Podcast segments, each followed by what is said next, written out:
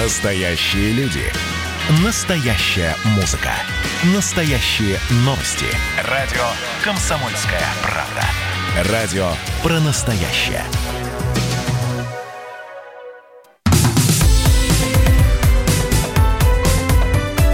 Как дела, Россия? Ватсап-страна!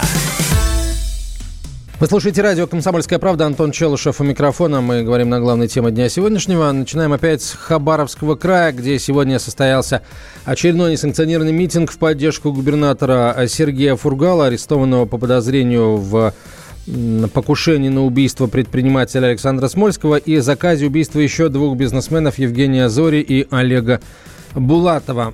Все преступления были совершены в 2004-2005 годах, э, как заявляет следствие. На прямую связь со студией выходит э, специальный корреспондент «Комсомольской правды» Владимир Варсобин. Он продолжает работать в Хабаровске. Володь, добрый день. Ну, у вас уже доброй ночи, добрый, добрый вечер, да, видимо, нужно ночь, говорить. Да. да. Скажи, пожалуйста, а, есть ли какие-то, какое-то понимание планов протестующих на завтрашний день? Завтра снова выходной. Означает ли это, что по умолчанию люди вновь выйдут на улицы? Ну, у нас тут события, а наконец-то вышел к людям ну, если не мэр, то хотя бы министр здравоохранения вышел к людям на площади, я так понимаю, для того, чтобы э, как-то э, уговорить их соблюдать режим э, этого, как нас, дистанционный режим. Социальной дистанции. Да, потом, да.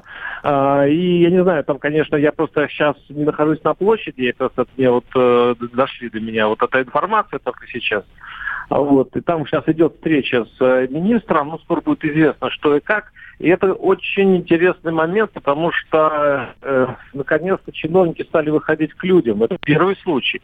Я так понимаю, что это был такой посол доброй воли для того, чтобы все-таки э, запугать вирусом э, протестующих. Вот. Но ну, уже хорошо. Может быть, и мэр созреет и так далее. Я думаю, неминуемо. Это, это все равно должно случиться. Я думаю, это будет так. В понедельник приедет э, новый губернатор, даст пресс-конференцию, а потом, или наоборот, сначала выйдет к людям, и вот с ними он будет говорить. Вот это самое идеальное и правильное решение, когда он выйдет и, скажет, что дайте мне время, я все, я все постараюсь э, здесь исправить несправедливость, вашу боль. И вот я надеюсь, что он подберет слова, и таким образом конфликт будет улажен.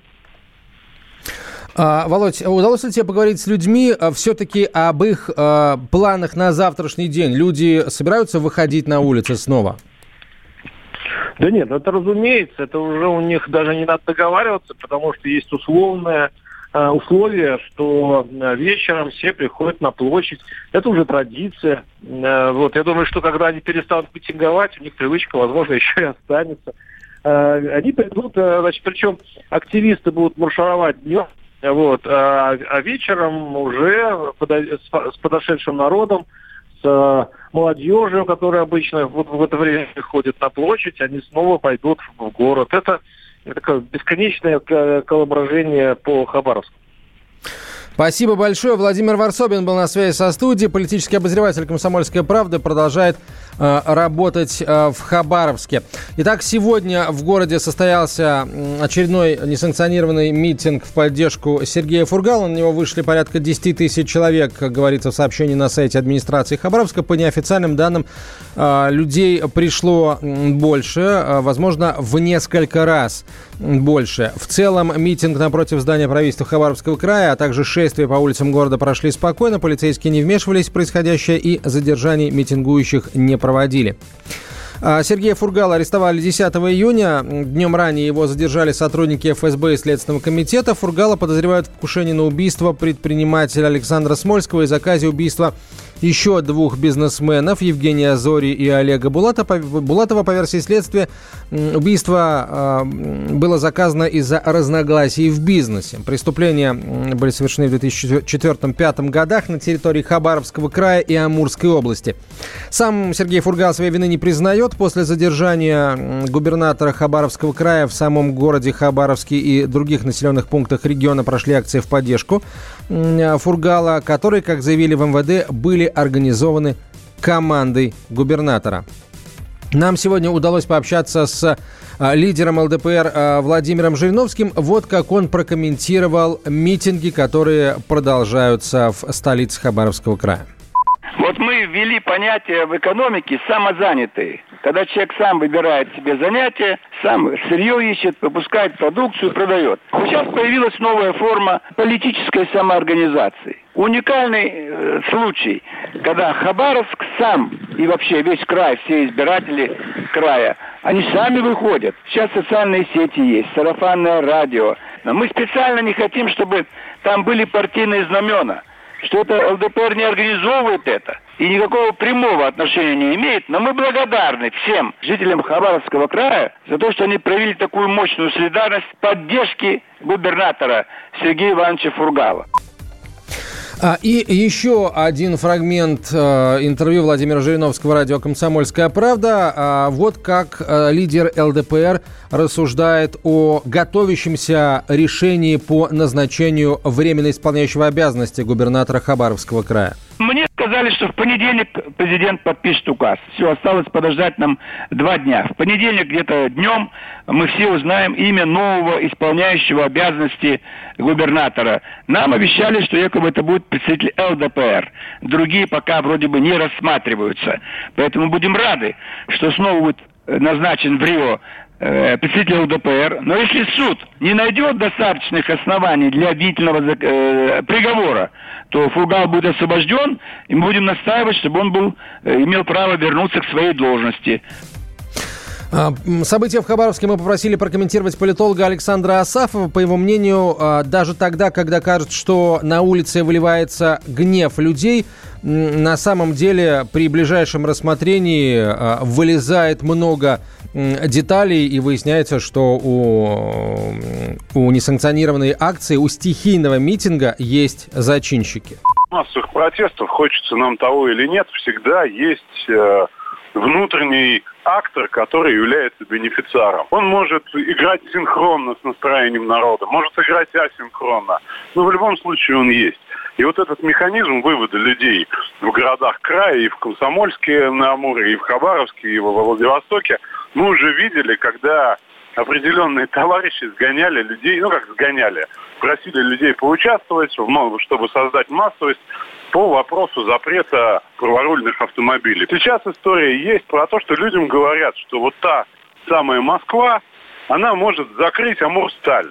Мы всегда говорим о выплеснувшемся на улицу народном гневе, но когда вот начинаешь разбираться в деталях, ну, оказывается, что у революционной романтики всегда есть конечные бенефициары, которые этот процесс так или иначе модерируют. Это не отменяет настроение людей, это не отменяет проблем перечисленных, но, тем не менее, несколько вот полиционный пафос делает не очень состоятельным.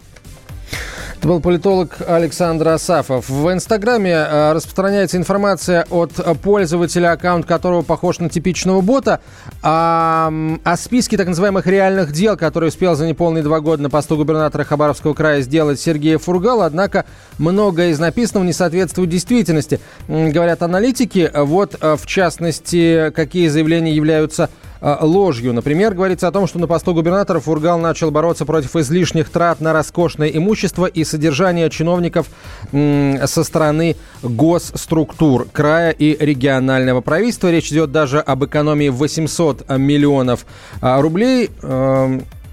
Выясняется, что во время оптимизации госаппарата правительства Хабаровского края действительно затеянного Фургалом а, в ходе избавления от сотрудников, которые не попадают в новую команду губернатора, проводились оргштатные мероприятия, связанные с сокращением государственных гражданских служащих. И в итоге расходы бюджета на содержание государственного аппарата только выросли в Хабаровском крае. А также в заслугу Фургалу ставят выставление на, продажи, э, на продажу яхты, содержание которой обходилось бюджет бюджету регионов 600 тысяч рублей в год. На самом деле яхта не продана и продолжает находиться на балансе Хабаровского края. А, говорили о том, что Фургаз сократил себе зарплату до 400 тысяч рублей. Выяснилось, что если при губернаторе Шпорте расходы кривого бюджета на содержание губернатора, например, в 2017 году составляли 11 миллионов 173 тысячи рублей, то при Фургале расходы э, на 2020 год запланированы в сумме 11 миллионов 899 тысяч. Это только расходы на содержание губернатора. Ну и вот, пожалуй, главный пункт, главный пункт, э, который ставят в заслугу э, Фургалу. Э, речь идет о том, что были построены, куплены и сданы 580 квартир для детей-сирот. Выяснилось, что в Хабаровском крае ежегодно с 2018 года действительно планируется обеспечивать жильем 580 лиц из числа детей-сирот.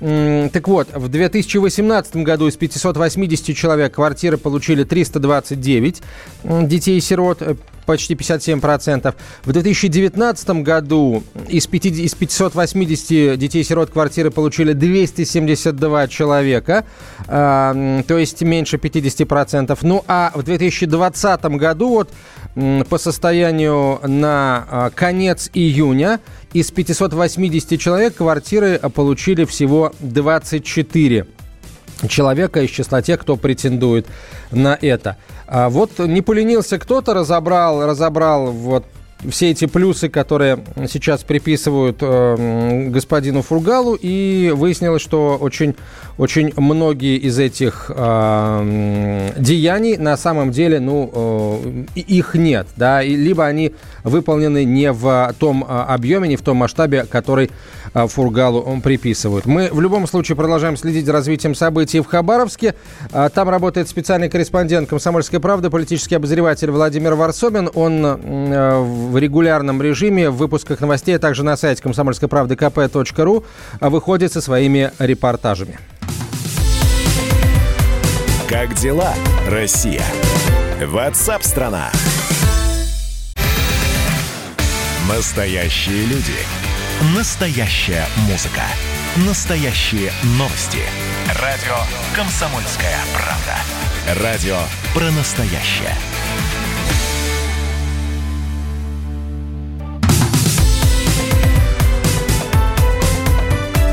Как дела, Россия? Ватсап-страна! Продолжаем говорить на главные темы уходящей недели и дня сегодняшнего. В студии Антон Челышев. А, прямо сейчас поговорим о колл-центре мошенников, которые обнаружили в московском СИЗО. Речь идет о следственном изоляторе «Матросская тишина», где действительно обнаружили колл-центр, в котором работали мошенники, сообщает сайт комсомольской правды kp.ru. В камерах нашли телефоны и модемы, которые заключенные прятали в углублениях деревянных нар и мебели. Отмечается, что говорили арестанты через микрофон, многие пользовались беспроводными наушниками. В результате случившегося задержали двоих двоих сотрудников, старшего оперуполномоченного оперативного отдела Владислава Остапенко и инспектора режима отдела и, а, и надзора Сергея Войтко. По данным следствия, правоохранители с января по июнь прошлого года обеспечивали находившихся в СИЗО арестантов мобильными телефонами, сим-картами и доступом в интернет. Во время обыска дельцы попытались уничтожить бухгалтерию, однако часть записей спасти удалось. В документах говорилось, что заключенные успели заплатить сотрудникам изолятора больше 5 миллионов рублей, но еще порядка 7 миллионов рублей вложили в новую технику. В ходе предварительного следствия выяснилось, что Войтко и Остапенко проводили сходки авторитетов. А в январе 2019 года требовали от одного из подследственных 500 тысяч рублей, угрожая при этом ухудшением условий содержания, сообщила помощница руководителя Следственного комитета России по Москве Юлия Иванова. Войтка Остапенко арестовали на два месяца и отправили в Лефортовский изолятор. Ирония судьбы. Их обвиняют во взятках, превышении служебных полномочий и вымогательстве. А пишите нам WhatsApp и Viber о том, а звонили ли вам мошенники, представляя сотрудниками банка, да, что они вам говорили, как вы выводили их на чистую воду, или, может быть, вам не удалось вывести их на чистую воду, и они сумели выудить у вас информацию о о ваших банковских счетах. Мне, например, звонили и звонили неоднократно в начале года и в конце прошлого года. Но удалось действительно достаточно быстро выводить их на чистую воду, и после некоторых, нескольких вопросов они а, э, сдавались, что называется, говорили пару крепких слов в конце, так сказать, и, и вешали трубку. В общем, действительно о том, что это люди, сидящие в тюрьме, делают это, говорилось достаточно давно.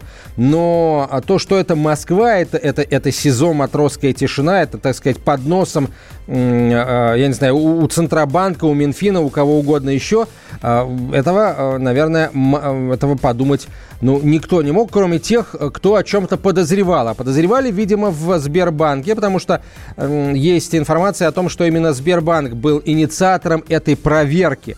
Ну, естественно, эта проверка э, показала обоснованность э, определенных сомнений, которые были у финансистов.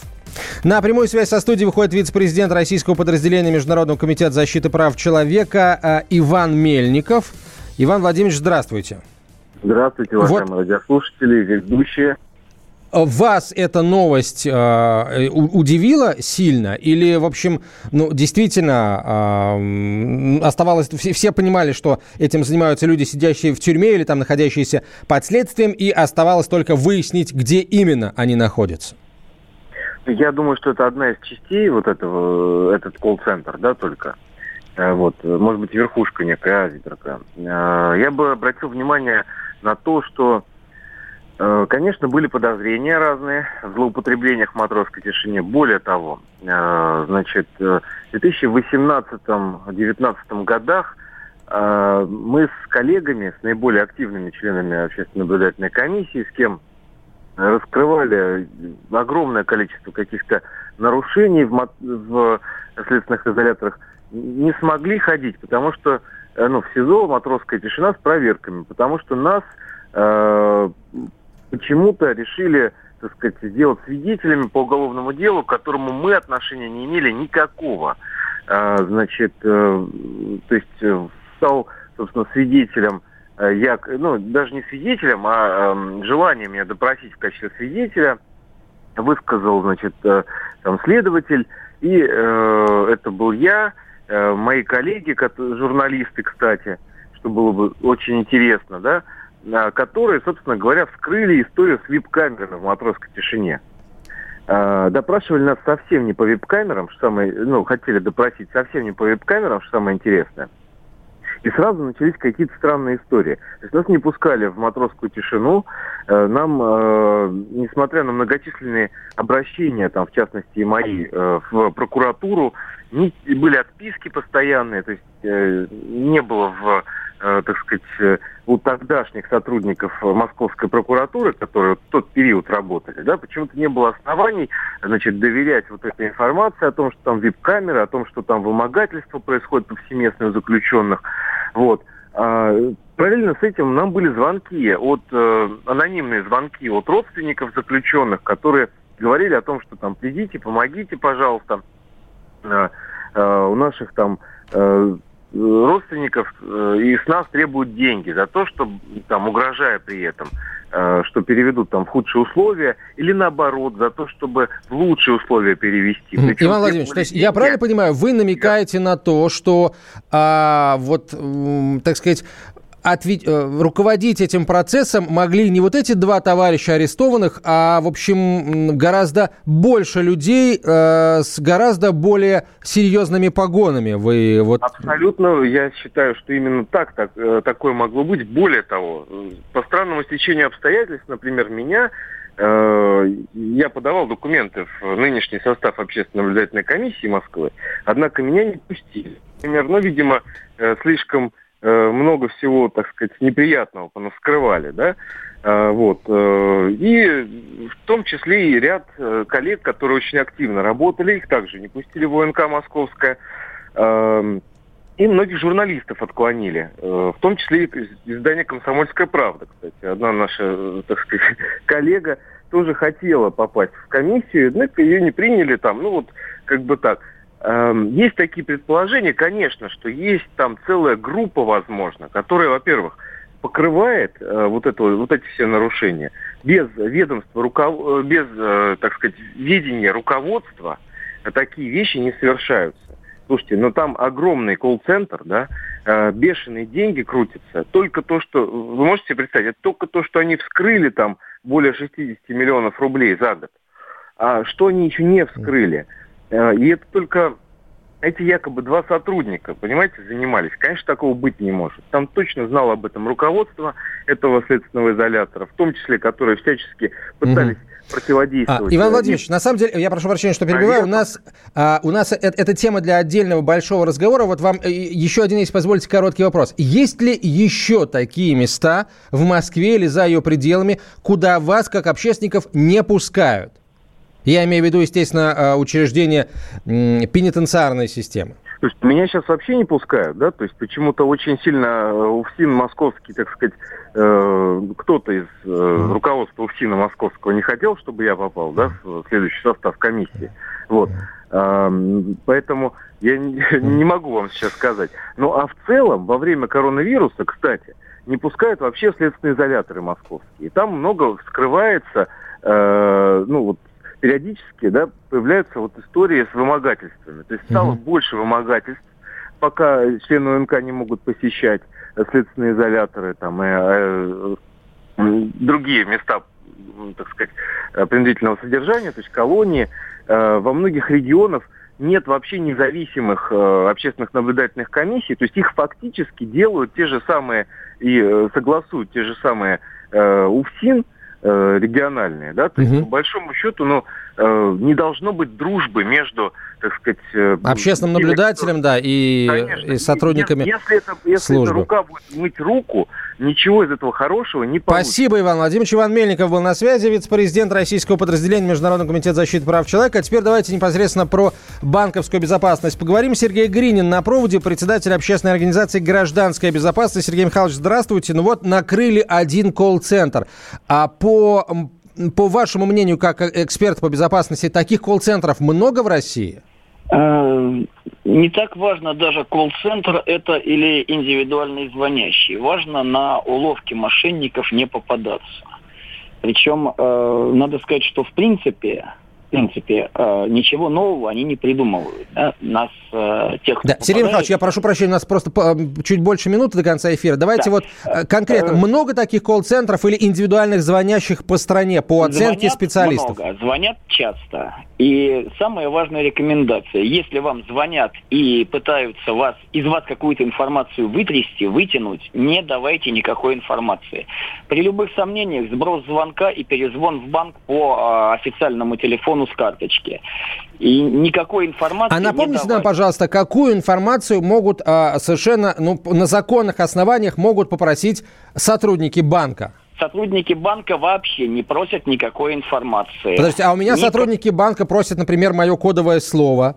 Ни Но... в коем случае. Это уже э, напоминает мошенничество или мошенники. Не, не, это, это реально, кодовое реально. Слово, ну... У вас нет, кодовое да. слово просят, когда вы звоните в банк и просите совершить операцию. Да, когда но да, я точно слово. знаю, что это сотрудники банка, но они его у меня Призван... просят. Да. да, кодовое слово требуется, чтобы вы подтвердили свои полномочия. Но если вам звонят и просят кодовое слово, извините, это уже мошенничество. А, какой интересный, да, интересный момент. Призван Спасибо за то, что вам вы... любые сомнения, это вы должны перезвонить в банк сами, желательно, причем с другого телефона. Спасибо вам большое телефоны вирусят. Спасибо. Сергей Гринин был на проводе, председатель общественной организации «Гражданская безопасность». После рекламы и новостей поговорим о том, что число зарегистрированных безработных россиян превысило 3 миллиона э, человек. Э, на связи будут э, эксперты, и также любой из вас может выйти в эфир и сказать о том, потерял он работу или нет.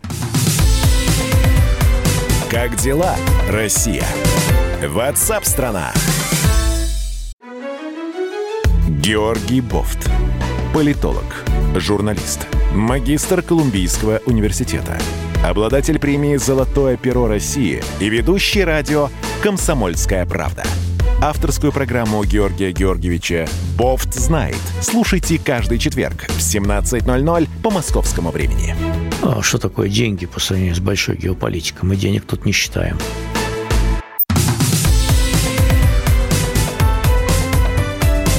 Как дела, Россия? Ватсап-страна! Продолжаем разговор на главные темы дня сегодняшнего и уходящей недели. Не самая а, приятная новость. Ситуация на рынке труда в России по-прежнему остается сложной. В Минтруде сообщили, что количество официально зарегистрированных безработных уже превысило а, 3 миллиона человек. В течение июня ведомство каждую неделю регистрировало около 150 тысяч новых безработных, и к 15 июня этот показатель достиг 2 миллионов 424 тысяч человек по всей стране. На сегодня число безработных превысило отметку а, в 3 миллиона человек, то есть за месяц их количество выросло на 500 тысяч. А, как а, уточняет Минтруд, если в начале года лишь каждый пятый безработный гражданин был официально зарегистрирован в качестве безработного, то теперь государственной поддержкой охвачено порядка 60% оставшихся без работы граждан. Это означает, что э, если ранее люди, которые не были официально трудоустроены, вполне вероятно работали где-то э, по, получая зарплату по серым схемам или по откровенно черным схемам зарплат в конверте, то сейчас у них нет работы, и они пытаются получить хоть какое-то пособие, и поэтому официально регистрируются в качестве безработных в службе э, занятости. Э, правительство, я напомню, ранее увеличило размер пособия для россиян, которые потеряли работу в период пандемии. Максимальный размер выплат достиг уровня МРОТ 12 130 рублей в месяц, минимальный 4,5 тысячи рублей в месяц. На связь со студией выходит экономист, преподаватель Российской Академии Народного Хозяйства и Госслужбы при Президенте России Владислав Гинько. Владислав Иосифович, здравствуйте. Да, здравствуйте. Тревожные цифры? Ну как, э, конечно, если смотреть динамики, то мы видим, э, да, вот прирост это, да, но мне кажется, на самом деле это временно. То есть э, я думаю, что, конечно, рынок труда адаптируется к новым реалиям. А новые реалии, я считаю, что они возникли не только, то есть они были спровоцированы пандемией коронавируса, а они связаны с тем, что целый ряд профессий, целый ряд секторов экономики переживают большое изменение, там происходит усиленная автоматизация, роботизация. Ну, мы все знаем, было в новостях, да, в Перми СМИ, в МФЦ э, появился робот, да, то есть человек, который очень похож на человека, даже там искусственная кожа. Это наша, кстати, отечественная разработка. И э, что очень любопытно, что по отзывам э, посетителей многофункционального центра, да, МФЦ, э, им очень понравилось, то есть э, работать, именно общаться с этим э, машиной, да, с этим э, то есть э, человекоподобным роботом. Вот, поэтому э, я считаю, что мы находимся на, э, в периоде периоде именно трансформации. То есть пандемия коронавируса только э, стала таким э, катализатором тех изменений, которые давно уже назрели в мире и в, российской экономике. И я вот замечу, что у нас большой акцент именно сделан на то, чтобы внедрять эти инновации, потому что в итоге, конечно, после этой трансформации, это временный такой всплеск безработицы, возникнут новые рабочие места, новые сектора, э, новые сектора целой экономики. То есть инновационная экономика создаст целые новые сектора. И если вот кратко сказать, сказать, да, если, к примеру, там 60-х, 70-х годах, для сравнения, да, первый номер э, компании в Соединенных Штатах ExxonMobil был, да, то есть сейчас ее даже нет в десятке самых крупнейших по капитализации компаний. А если взять пятерку самых крупнейших по капитализации, то это вообще все компании, которые либо социальные медиа, как Facebook, либо Google, то есть и так далее. То есть все, все что не связано с реальным производством, то, что люди да. говорят, вот надо развивать там реальное производство, но, извините, пятерка самых крупнейших дорогих американских компаний компания, она стоит 7 триллионов долларов, а это больше, чем ВВП Германии, Италии, Индонезии вместе взятых э, за год. Ой, какие да, большие есть, ну, цифры. Да, давайте немножко, так сказать, с небес на землю спустимся и поговорим. А. А, не, новые отрасли, это, безусловно, очень важно. Действительно, а, здесь нужно а, не, не упустить, да, во, во всех смыслах этого слова, угу. и, и в масштабах всей страны не упустить этот процесс, чтобы да. не отстать. И, естественно, каждый работающий человек должен не упустить этот тренд, чтобы ну, успевать, из, успевать меняться, успевать за Абсолютно времени. Верно, согласен. А, вот... То есть интернет не должен рассматриваться, как только посмотрели кино, почитали книжку. Это инструменты обучения, согласитесь же, да, новым профессиям. Безусловно. Новым Но сейчас я бы, Владислав Ильич, хотел бы ага. э, вас попросить прокомментировать вот что. Все-таки люди, которые официально признаются в том, что они безработные и идут за пособием, они, у них наверняка, в общем, работы нет. Они действительно, э, э, им действительно непросто, с одной стороны, да, угу. то есть э, с другой стороны, точнее не так. Вот что важнее важнее, с вашей точки зрения? Mm-hmm. А, на, что, что, на что государство должно реагировать быстрее и тратить больше денег? На то, чтобы этих людей здесь и сейчас поддержать какими-то пособиями? Или на то, чтобы стимулировать создание новых рабочих мест, причем таких, которые могли бы принять э, вот тех людей, которые остались без работы, и платить им достойную зарплату? Ну, у нас, получается, э, наложилось, то есть пандемия коронавируса, она привела, ну, спровоцировала, то есть нам понадобилось э, повысить э, целый ряд выплат, да, мы заметили. То есть у нас было 15 января большое крупное послание президента, оно уже включало большой социальный новый блок программ, которые на целые годы вперед. Но пандемия коронавируса вынудила, ну, то есть заставила нам пойти на экстраординарные меры, и это коснулось и в том числе, что касается пособия. А что вы говорите по поводу создания новых рабочих мест, то, ну вот действительно, вот примеры, тот же IT-сектор, да, 7,5% страховые взносы, 3% ставка налога на прибыль. Если говорить о, не об офшорных э, юрисдикциях, то это действительно самая низкая ставка для IT-бизнеса. Вот мы ожидаем, что, да, соответственно, экономисты и все эксперты ожидаем, что благодаря вот именно вот, вот э, э эта поддержка приведет к тому, что у нас произойдет расцвет интернет-индустрии. Я напомню, мы на ежегодно на 9 миллиардов долларов экспортируем вот того, что невозможно пощупать, нематериальных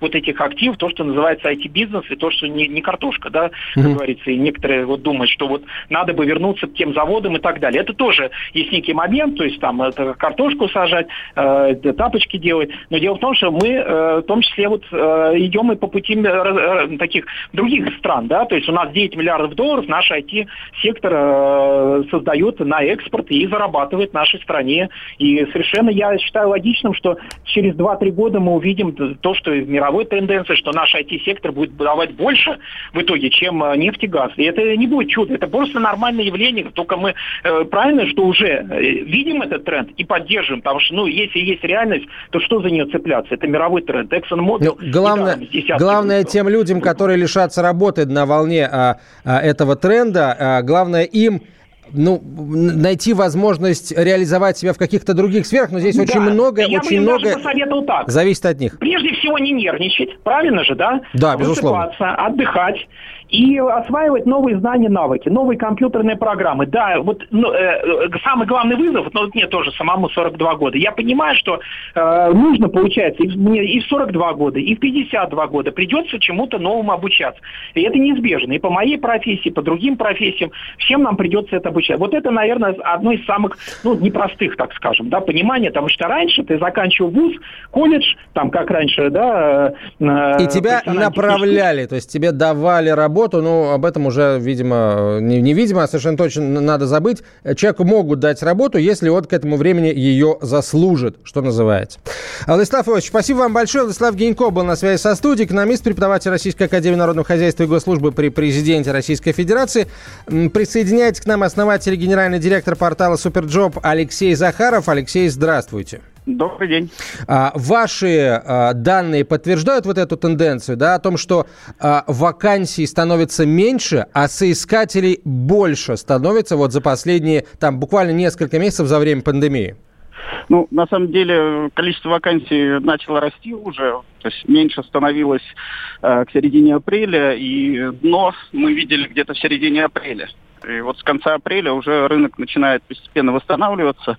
И если дно мы видели на размере активности в 40% от докризисной, то на прошлой неделе она была уже 75% от докризисной, то есть рынок потихонечку восстанавливается. Ну вот смотрите, вы говорите, рынок восстанавливается, значит, а, сейчас а, многие люди, которые а, работают в тех отраслях, у которых, ну, прямо скажем, особого будущего нет, они обрадуются и решат, что, ага, все, ну, сейчас еще неделька-другая, я найду себе работу. А эксперты говорят, что, в общем, не надо цепляться за исчезающие профессии, нужно действительно учиться чему-то новому. Вот а, вы как советуете а, стратегически в данном, в данном случае а, а, планировать свое настоящее и будущее с точки зрения трудоустройства? Ну, на самом деле все просто. Если человек каждый день своей профессии развивается, то рано или поздно он научится чему-то э, такому, что его защитит от увольнения в любом случае. А если человек думает, что вот прошел какие-то курсы, курсы можно пройти там, через он всегда в риском увольнения. Поэтому постоянное обучение, самообучение, э, Угу. А чему можно научиться наиболее просто, вот с вашей точки зрения, а, опять же, исходя из вот э, тех требований, которые есть у работодателей, да, а, наличие каких навыков а, может э, сразу дать человеку определенные преимущества при поиске работы, даже если речь идет вот о его таком а, привычном виде деятельности?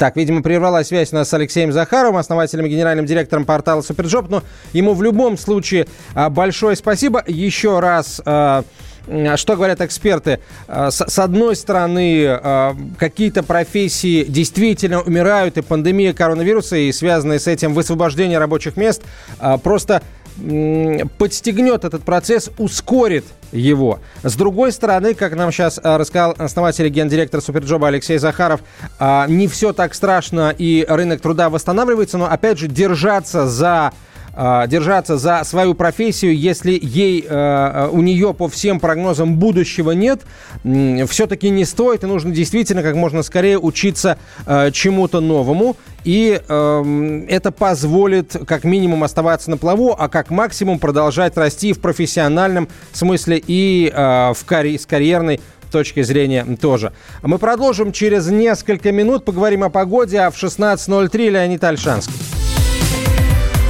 Как дела, Россия? Ватсап-страна! Ну что вы за люди такие? Как вам не стыдно? Вам по 40 лет. Что у вас позади? Что вы настоящем? Что впереди? Опомнитесь, пока не поздно. Вот вам мой совет. Ведущие нового утреннего шоу на радио «Комсомольская правда» уже совсем взрослые люди. Но ведут себя порой Особенно, когда собираются все вместе. Они обсуждают, советуют и хулиганят в прямом эфире. С понедельника по пятницу. Начинайте день вместе с программой «Взрослые люди». Ведущие Тутта Ларсон, Валентин Алфимов. Стартуем в 8 утра по московскому времени.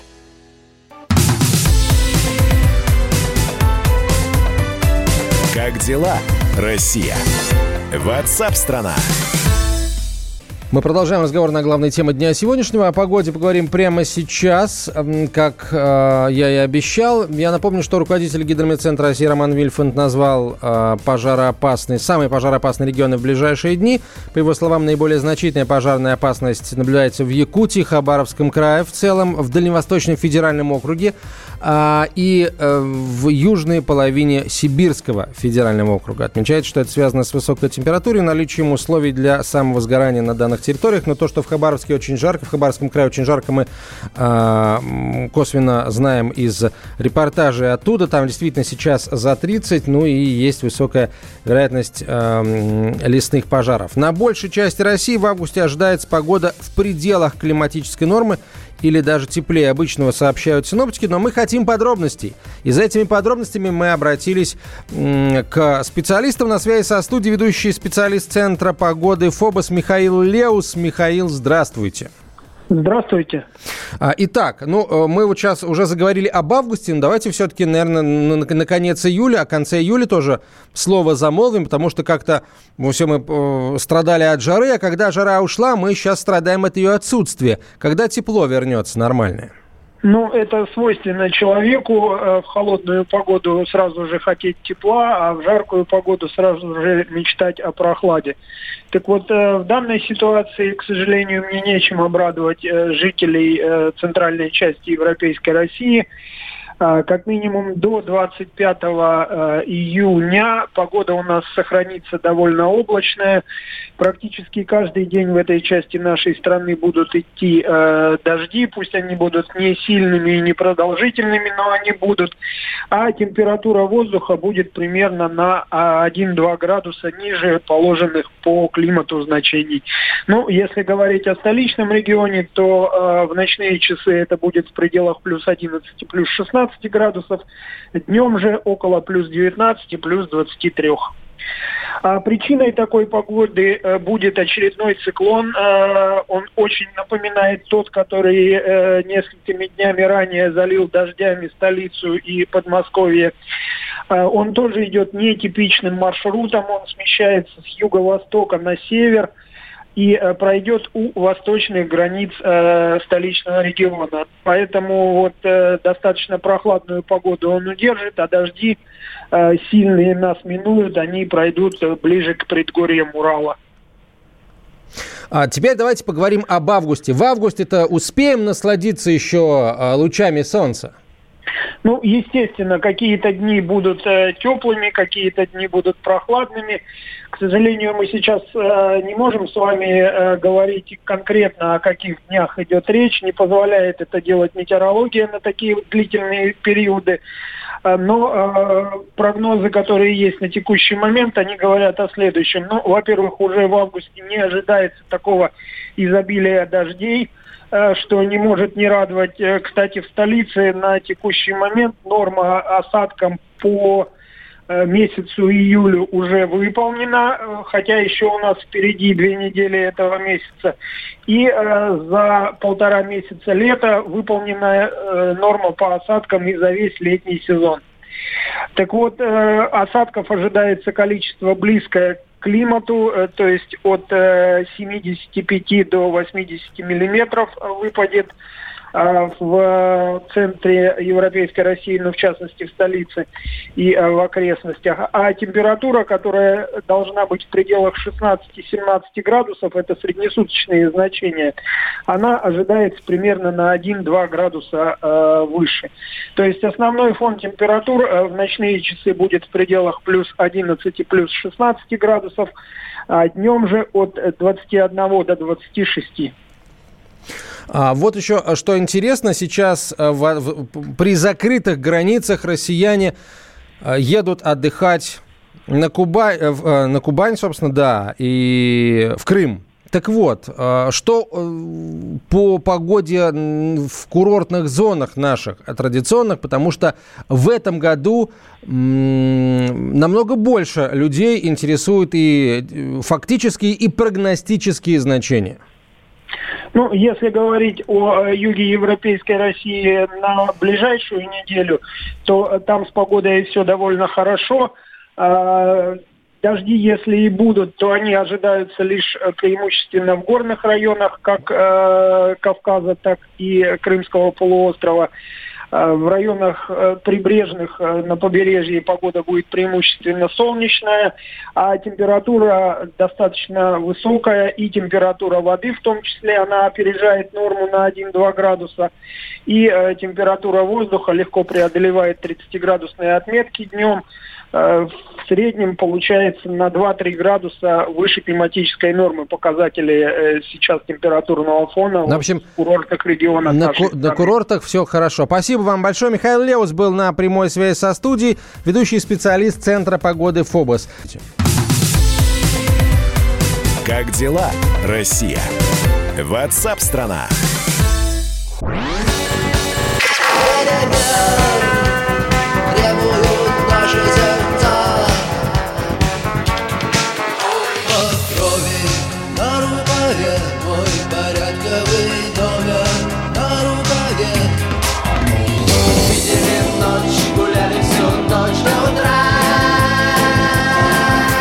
«Комсомольская правда».